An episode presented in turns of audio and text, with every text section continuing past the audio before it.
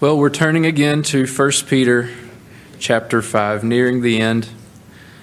1 Peter chapter 5, and we'll pick up our study in verses 5 through 7.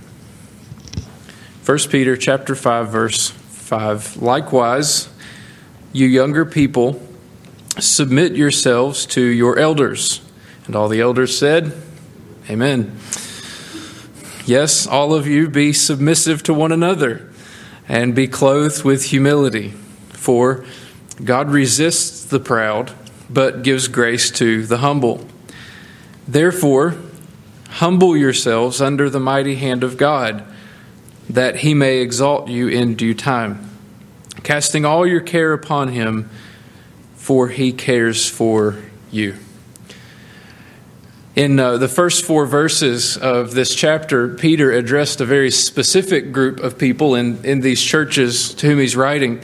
In those verses, he addressed those he called elders or pastors who were among the scattered Christians. And, and he gave them instructions, as we saw just a couple of weeks ago, about how they were to shepherd the flock of God.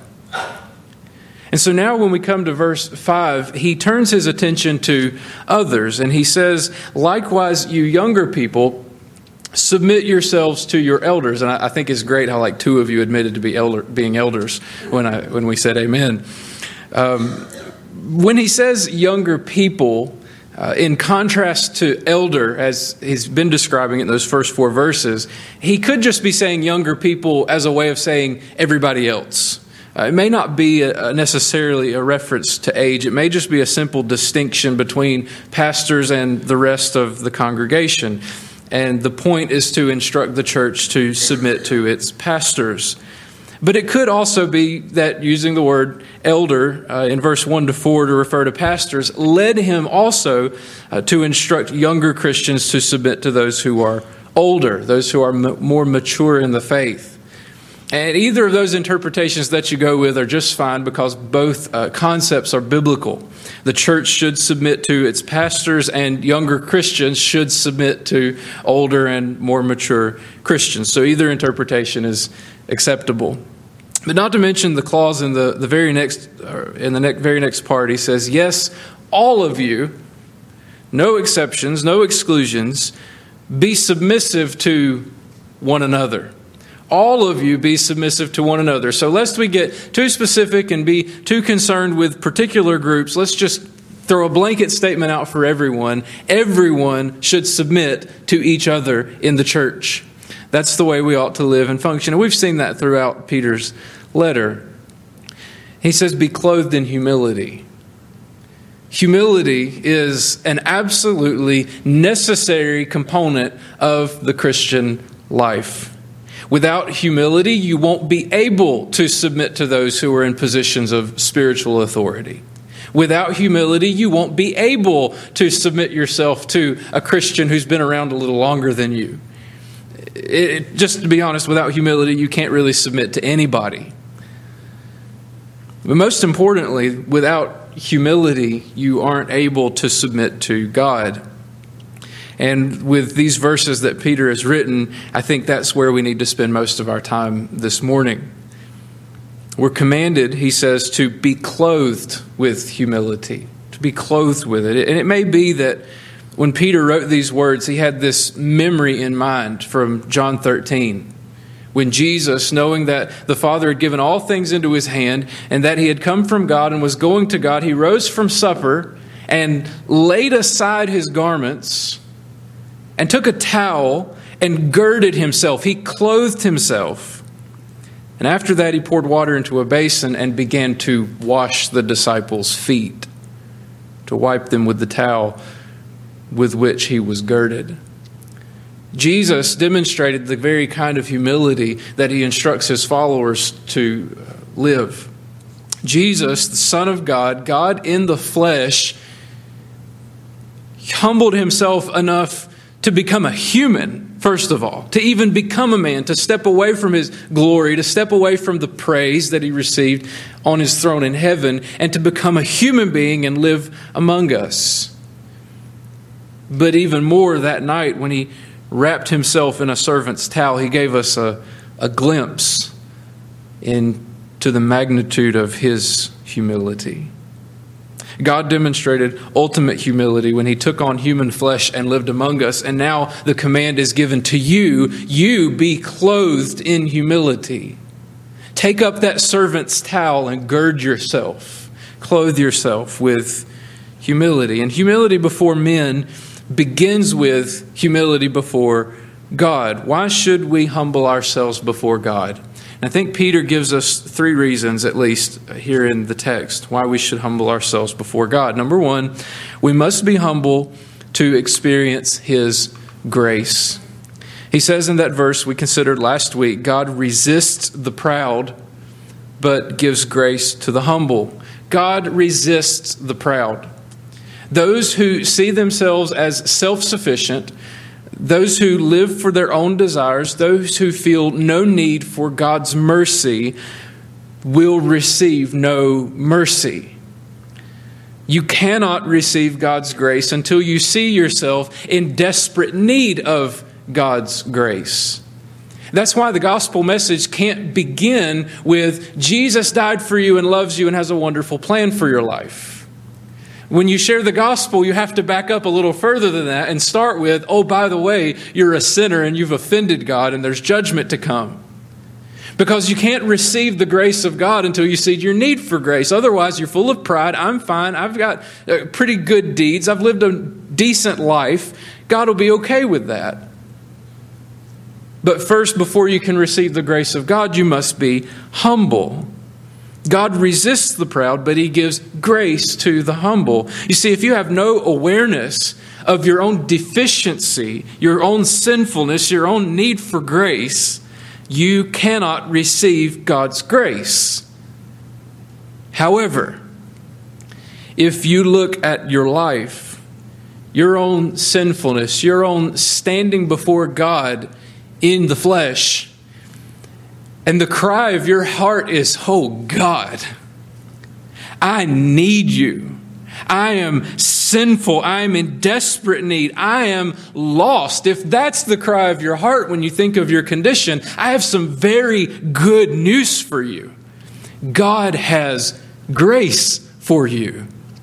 God has grace for those who humble themselves and recognize the need. Job 22 29. He will save the humble person. He will even deliver one who is not innocent. That's good because I'm not innocent. Psalm 138, verse 6 Though the Lord is on high, yet he regards the lowly, but the proud he knows from afar. And probably the clearest example of that that Jesus gave was the parable that we considered last week of the Pharisee and the tax collector. The one who comes to the temple to pray and he stands in the midst and, and prays out loud and says, God, I thank you that I'm not like these other sinners. I do this, I do that, I impress you in this way. I'm glad I'm not like this guy over here. And then you've got the tax collector who won't even lift his eyes up to heaven, but he beats his chest and says, God, be merciful to me, a sinner. Jesus said, Surely this one went to his house justified because he was humble before God. He recognized his need. Now, here's the danger because we're good church people, right? We're here on Sunday morning. We see that uh, story, we hear that parable, and we say, Man, I sure am glad I'm not like that Pharisee. And you know what you've just done? You've made yourself like the Pharisee. It's dangerous. There's a ditch on both sides of the road. I'm humble and I'm proud of it. You see,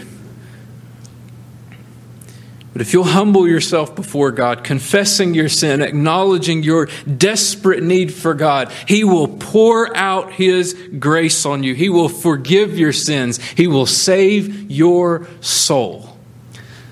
So we must be humble to experience His grace. Number two, we must be humble to experience His exaltation. That seems backwards, doesn't it? He says in verse 6 Therefore, humble yourselves under the mighty hand of God. Humble yourselves under the mighty hand of God. The hand of God God doesn't have a, a literal hand. Uh, he's God is a spirit, and those who worship him must worship in spirit and truth. Jesus has a hand, but that's not what he's talking about here. The hand of God is a reference to his strength, his omnipotence, his power. To be under the mighty hand of God is to be under his power.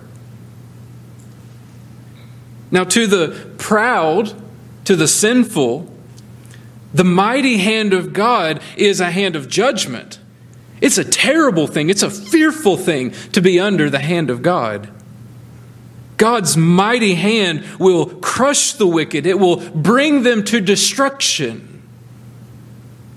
If you're living in sin, you ought to be afraid of the mighty hand of God. But Peter says to humbly submit yourself under God's mighty hand. To those who humbly submit to God, his hand is not to be feared at all.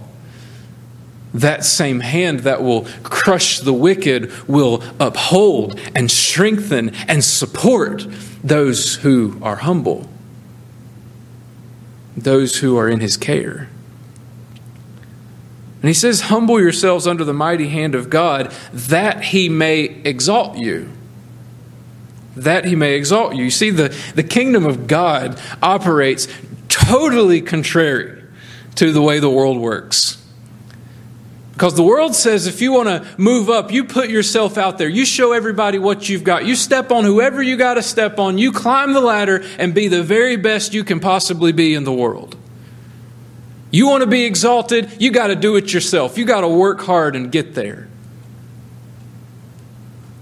But Jesus says, whoever exalts himself will be humbled.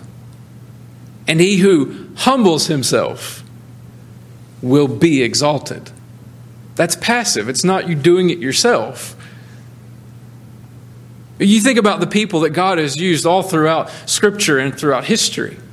Let's just take a few. You think about Moses, he's ex royalty. The guy used to live in Pharaoh's house. He had a good education, good training, good raising. Then he killed a guy. And now he's an 80 year old shepherd out in the wilderness going to spend the rest of his days there, but that's the man that God chose to use to lead his people out of bondage. Think about Samuel. Samuel was a child. He worked for the priest when God spoke to him. But it was through Samuel that God spoke to and led his people. You think about David. He wasn't maybe as young as Samuel was, but he was still young, just a shepherd.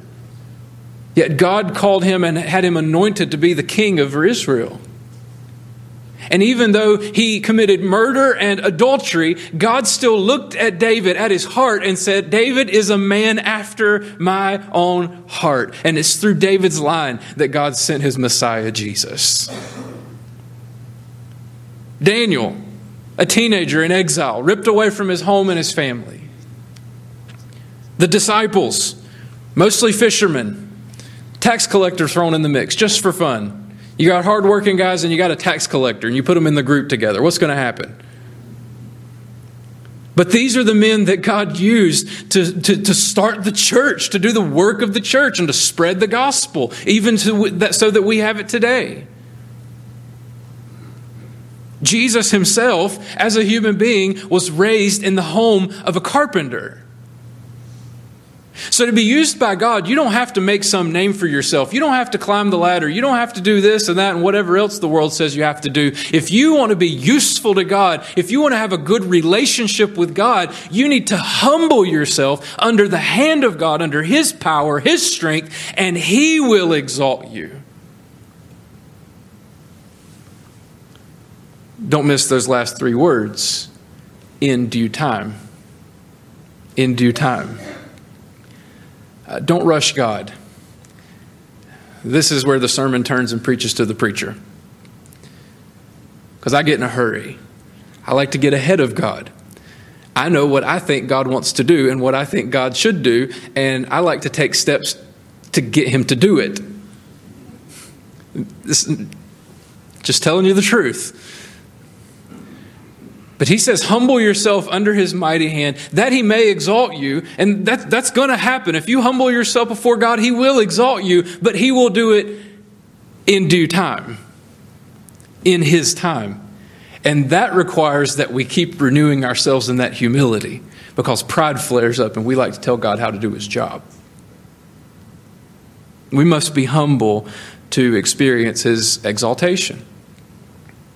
Number three, we must be humble to experience his care. Verse 7 says, casting all your care upon him. Cares. What are cares? Cares are our worries, our anxieties, the things that keep you up at night. Anxiety, I think it's pretty clear that it's one of the most widespread issues of our day. Everybody's anxious. Suicide numbers are through the roof. A bunch of people are on pills. If you're not familiar with it, just Google it. Anxiety is everywhere. But I imagine you won't have to because you can look inside yourself and you're anxious about something. What worries you? What is it that makes you anxious? What cares stay with you throughout your week? What's been on your mind the last seven days? One of the most natural things in the world for us is anxiety. We have anxieties over, about our family, we have anxiety over friends, we have anxiety over our enemies, we have anxiety over our health, anxieties over our finances, maybe our church. You have anxieties about your past. You have anxieties about your future. You've got anxiety over all sorts of things.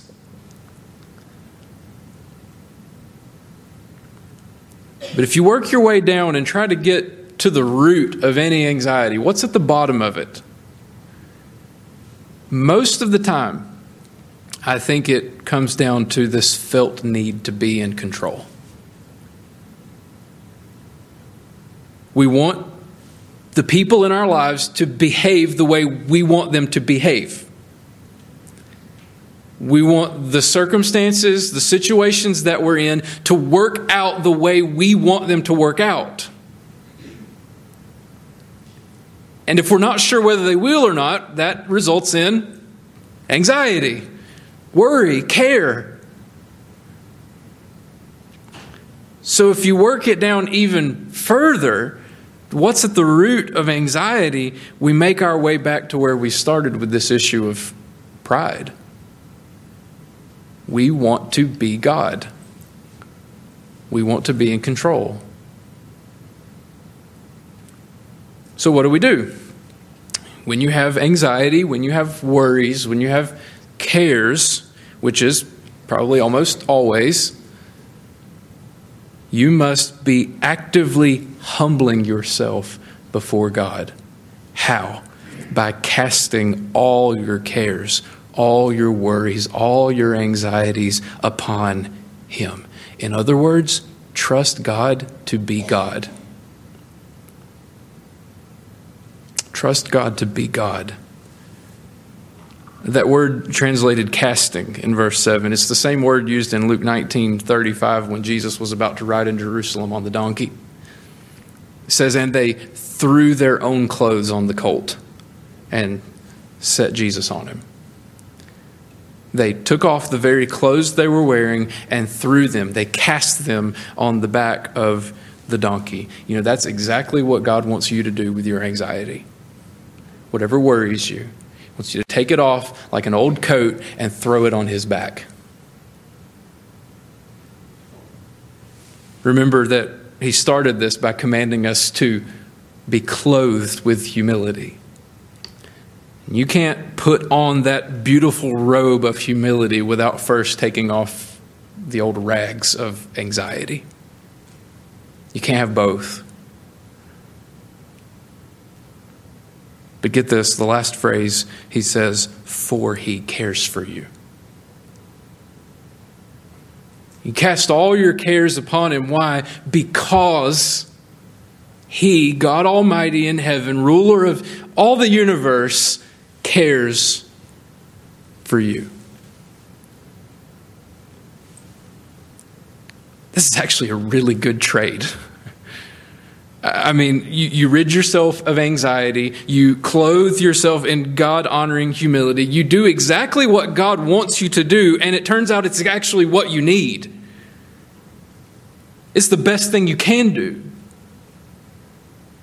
See, God's commands are always, always given for your good everything God commands you to do. When He says be humble, He's not telling you to be humble because He wants people to walk all over you. He's telling you to be humble because He doesn't want you to worry. He commands you to throw all your anxieties on Him, and why wouldn't you?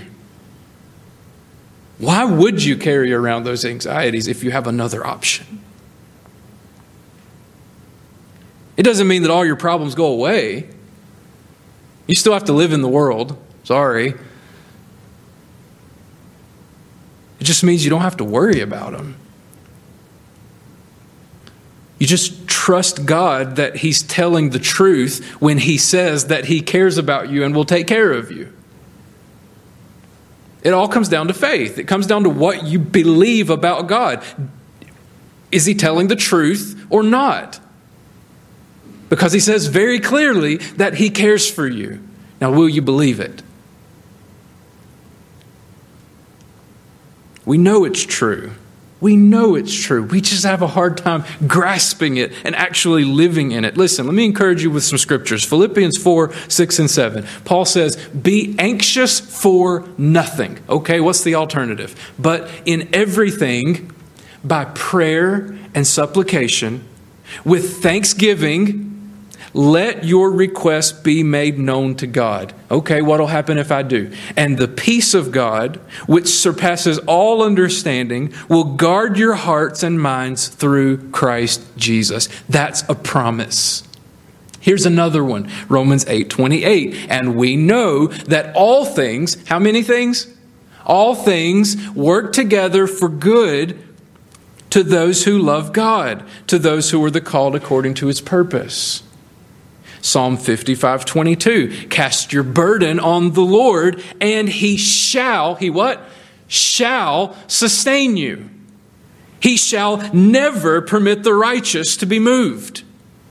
Psalm 56, 3 and 4. When I am afraid, I will trust in you. In God, I will praise His word. In God, I have put my trust. I will not fear. What can flesh do to me? We know it's true. Matthew 6, one more passage. Matthew 6, Jesus says, Therefore I say to you, do not worry about your life. That's a command. Do not worry about your life, what you will eat or what you will drink, nor about your body, what you will put on. Is not life more than food, and the body more than clothing? He gives us some examples. He says, Look at the birds of the air. They neither sow, nor reap, nor gather into barns yet your heavenly Father feeds them. Now, listen, those are birds. They smack into our windows, we hit them with our cars. They annoy us when it's six o'clock in the morning and they're chirping outside your window. Are we not of more value than they? Which of you, by worrying, can add one cubit to his stature? Jesus says. So why do you worry about clothing? Consider the lilies of the field, how they grow. They neither toil nor spin. And yet I say to you that not even Solomon in all his glory was arrayed like one of these. Now, if God so clothes the grass of the field, which today is and tomorrow is thrown into the oven, will he not much more clothe you, O you of little faith?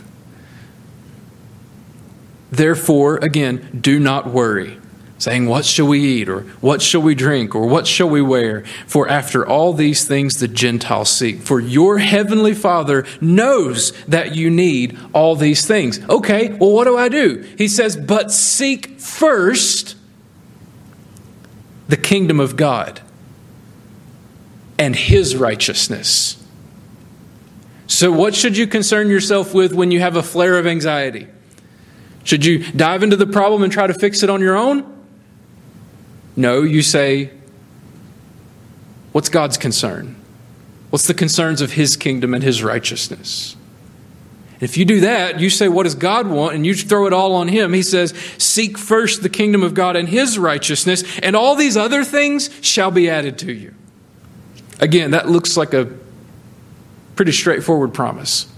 They shall be added to you. Therefore, do not worry about tomorrow, for tomorrow will worry about its own things. Sufficient for the day is its own trouble. Listen, you got enough on your mind today to be worrying about what's going to happen tomorrow. My wife will tell you that one of my most used lines, and it's probably one of the most annoying lines in our home, is let's just wait and see. That's not always the answer she wants to hear. It's not the answer that Joel wants to hear. And it's not often the answer that I want to hear, but it's sort of become a knee jerk reaction. Let's just wait and see. There is peace that comes with trusting God to do what God said He would do. That doesn't just apply to the individuals, that applies to our church. If we have a need here in our congregation, if we know that God has called us to do a certain kind of work and we really don't see how that we we could do it in our own strength, well, that's actually a good thing because we shouldn't do it in our own strength. We seek God's kingdom, we seek His righteousness, and let Him take care of the rest. God has said that He cares for you, and I doubt that any of you would deny it that it's true. But does the way that you live your life or the way that you hold on to your worries say that you really aren't living like you believe that He cares for you? God cares for you. You just have to believe it and live like it. And if you ever doubted that God cares for you, think of the care that He showed in becoming a human being, living sinlessly in your behalf. Know, we've all broken God's law. We're sinners. We deserve His judgment. But Jesus comes along and He fulfills the law. He pleases God with His life in a way that we never could, and He does it in our behalf. Think of the way that He showed His care in dying for your sins. No one's ever cared for you like that. To take a beating, to be mocked and killed. And Jesus did it, not just experiencing the pain inflicted by men, but he bore also the wrath of God for your sins. Every bit of hell that you deserved was poured out on Jesus when he was on the cross. He took it for you, he cares for you. And think about his care when he rose from the dead just to prove that he really was telling the truth about himself and that he defeated even death for you, promising resurrection for you. Think of his care in giving you the Holy Spirit so that you always know that he's with you. Think of his care in promising to take you to be with him for all eternity when this life is over. If you ever have trouble believing that God cares for you, you just step back from your circumstances. You step back from whatever's filling your vision at the moment and you look at Jesus for a little while. Oh, you can't deny that God cares for you. I think God has done well in proving that He cares for you. We must be humble to experience that care. A prerequisite to experiencing the full blessings of God is humility before God. If you're a Christian and you don't really like where your Christian walk is at the moment. You feel like there's been times when you've been closer to God. He seems distant. All the problems are kind of mounting. Let me just tell you that humility is a prerequisite to experiencing God's blessings. You can't be as close to God as you want to be if you're holding out on Him, wanting to be in control of your life and your circumstances. You have to cast that on Him, surrender it to Him and acknowledge that He does care for you. So, how is it that you need to humble yourself before God today? What is it in your life that you've been holding on to, you've been trying to maintain control, and you have not entrusted it to His care? Whatever that is, you need to bow your head and you need to repent. Say, God, I'm sorry for trying to hold on to this thing. Here it is. I'm trusting you. If you're not if you're lost, if you haven't been born again, you got to humble yourself to experience his grace and be saved. God has no mercy for those who don't recognize their need for mercy. If you say, Oh, I'm good enough, my good outweighs my bad, you won't have grace when you stand before God. You'll receive judgment. But if you will humble yourself and say, My only hope is Jesus, God has mercy for you. He'll forgive you, He'll give you eternal life. If you've already been born again, you must humble yourself to experience the fullness of God's blessings in your life. So pray. Let's pray. Give your cares to Him and then leave them in His care. And every time you're tempted to take them up again, just go right back to your knees and ask God for a humble spirit. Trust God to be God because He does care for you. Let's bow our heads just for a moment. If the Spirit of God has brought something to your mind this morning that you need to repent of, some way that you're holding out on giving God complete control of your life and circumstances, right now, right where you are, you need to repent. Confess it to God and just entrust it to His care. Surrender yourself completely to Him. If you're lost, you're still in your sin. And He's made you aware of that today. You need to humble yourself and repent. Confess your sins to God. Put your trust in Jesus alone. He'll forgive you, He'll give you eternal life, you'll be saved. Father, we thank you for your word and for this time together this morning. I pray that your spirit would work in our hearts we wouldn't leave here unchanged. Help us to trust you with our lives. In Jesus' name, amen.